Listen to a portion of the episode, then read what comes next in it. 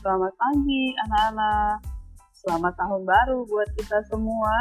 Senang sekali kita boleh kembali berjumpa dalam renungan Kristalku. Kita akan memulai proses belajar di hari ini.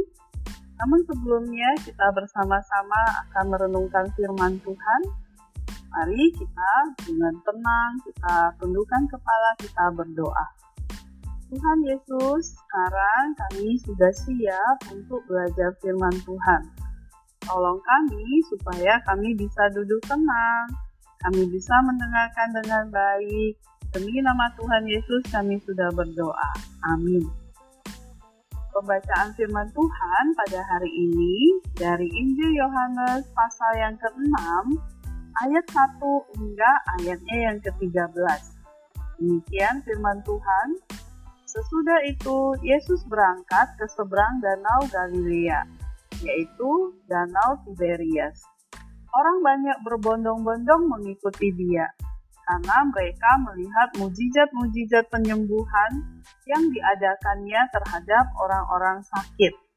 Dan Yesus naik ke atas gunung dan duduk di situ dengan murid-muridnya. Dan pasca hari raya orang Yahudi sudah dekat Ketika Yesus memandang sekelilingnya dan melihat bahwa orang banyak berbondong-bondong datang kepadanya, berkatalah ia kepada Filipus, "Di manakah kita akan membeli roti supaya mereka ini dapat makan?" Hal itu dikatakannya untuk mencobai dia, sebab ia sendiri tahu apa yang hendak dilakukannya. Jawab Filipus kepadanya, Roti seharga 200 dinar tidak akan cukup untuk mereka ini, sekalipun masing-masing mendapat sepotong kecil saja. Seorang dari murid-muridnya, yaitu Andreas, saudara Simon Petrus berkata kepadanya, di sini ada seorang anak yang mempunyai lima roti jelai dan dua ikan. Tetapi apakah artinya itu untuk orang sebanyak ini? Kata Yesus, suruhlah orang-orang itu duduk. Adapun di tempat itu banyak rumput, maka duduklah orang-orang itu kira-kira lima ribu laki-laki banyaknya. Lalu Yesus mengambil roti itu, mengucap syukur dan membagi-bagikannya kepada mereka yang duduk di situ. Demikian juga dibuatnya dengan ikan-ikan itu, sebanyak yang mereka kehendaki. Dan setelah mereka kenyang, ia berkata kepada murid-muridnya, Kumpulkanlah potongan-potongan yang lebih supaya tidak ada yang terbuang. Maka mereka pun mengumpulkannya dan mengisi 12 bakul penuh dengan potongan-potongan dari kelima roti jelai yang lebih setelah orang makan. Anak-anak, para murid yang telah pergi untuk mengajar dan memberitakan Injil, mereka kembali kepada Tuhan Yesus dan sangat bersemangat menceritakan kepadanya semua yang telah terjadi. Yesus berkata kepada murid-muridnya, Marilah ikut aku ke tempat yang sunyi dan beristirahat. Mereka naik ke perahu dan menyeberangi Danau Galilea untuk menjauh dari keramaian. Tetapi ketika orang-orang melihat mereka, mereka berlari di sekitar danau dan menjumpai mereka lewat jalan yang lain. Yesus naik ke bukit dan duduk dengan murid-muridnya. Ketika dia melihat kerumunan besar datang kepadanya, murid-muridnya itu bertanya, di mana kita akan mendapatkan cukup makanan untuk memberi makan semua orang ini? Saudara Petrus yang bernama Andreas berkata, ada seorang anak di sini dengan lima roti dan dua ikan. Yesus mengambil roti dan ikan, lalu mengucap syukur kepada Allah. Kemudian dia memecah-mecahkan roti dan memberikan kepada murid-muridnya untuk dibagi-bagikan kepada orang-orang di situ.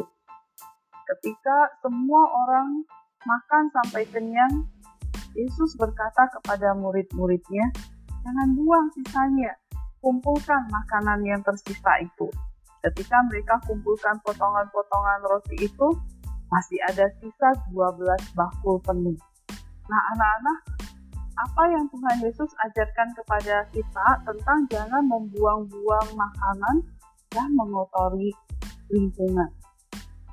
Jika Tuhan Yesus bisa kasih makan lebih dari 5.000 orang dari makan siang satu anak laki-laki, berarti Tuhan Yesus bisa membuat makanan sebanyak yang dia inginkan setiap kali Tuhan Yesus ingin. Namun, Yesus tidak menggunakan kuasanya untuk membuat banyak makanan lezat untuk dia dan murid-muridnya. Bahkan suatu hari sambil berjalan melalui ladang, murid-muridnya begitu lapar dan mereka ingin makan biji gandum. Yesus menunjukkan kepada kita bahwa kita harus yang pertama jangan selalu menginginkan sesuatu yang mahal. Yang kedua, Jangan membuang sesuatu yang orang lain masih bisa gunakan. Yang ketiga, jangan mengotori sesuatu. Yang keempat, bersyukur kepada Allah atas semua yang kita miliki. Anak-anak bisa kasih contoh dari keempat hal itu. Hari ini kita sudah diingatkan firman Tuhan. Mari kita menjalani tahun ini dengan hati yang terus bersyukur dan tidak melakukan hal-hal yang tadi sudah disebutkan. Kita percaya Tuhan Yesus akan menolong dan memelihara kita di sepanjang tahun ini. Mari kita berdoa.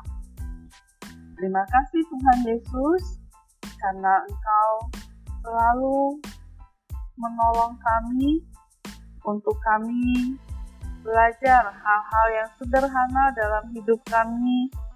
Tuhan Yesus mau kami untuk tidak menyia-nyiakan berkat Tuhan dalam hidup kami. Tuhan tolong kami untuk mensyukuri semua hal yang ada pada kami, makanan yang kami terima setiap hari, dan tolong kami untuk dapat menjaga barang-barang yang Tuhan percayakan kepada kami lewat orang tua yang memberikannya, supaya kami dapat menggunakannya dengan baik. Kami berdoa, Tuhan tolong kami hari ini juga. Dengan hati yang bersyukur kami akan memulai proses belajar hari ini di sepanjang satu semester ini, bahkan sepanjang tahun ini. Tuhan tolong supaya kami tetap bersemangat untuk belajar, mengerjakan tugas-tugas dengan baik, karena semua itu adalah berkat dari Tuhan buat kami.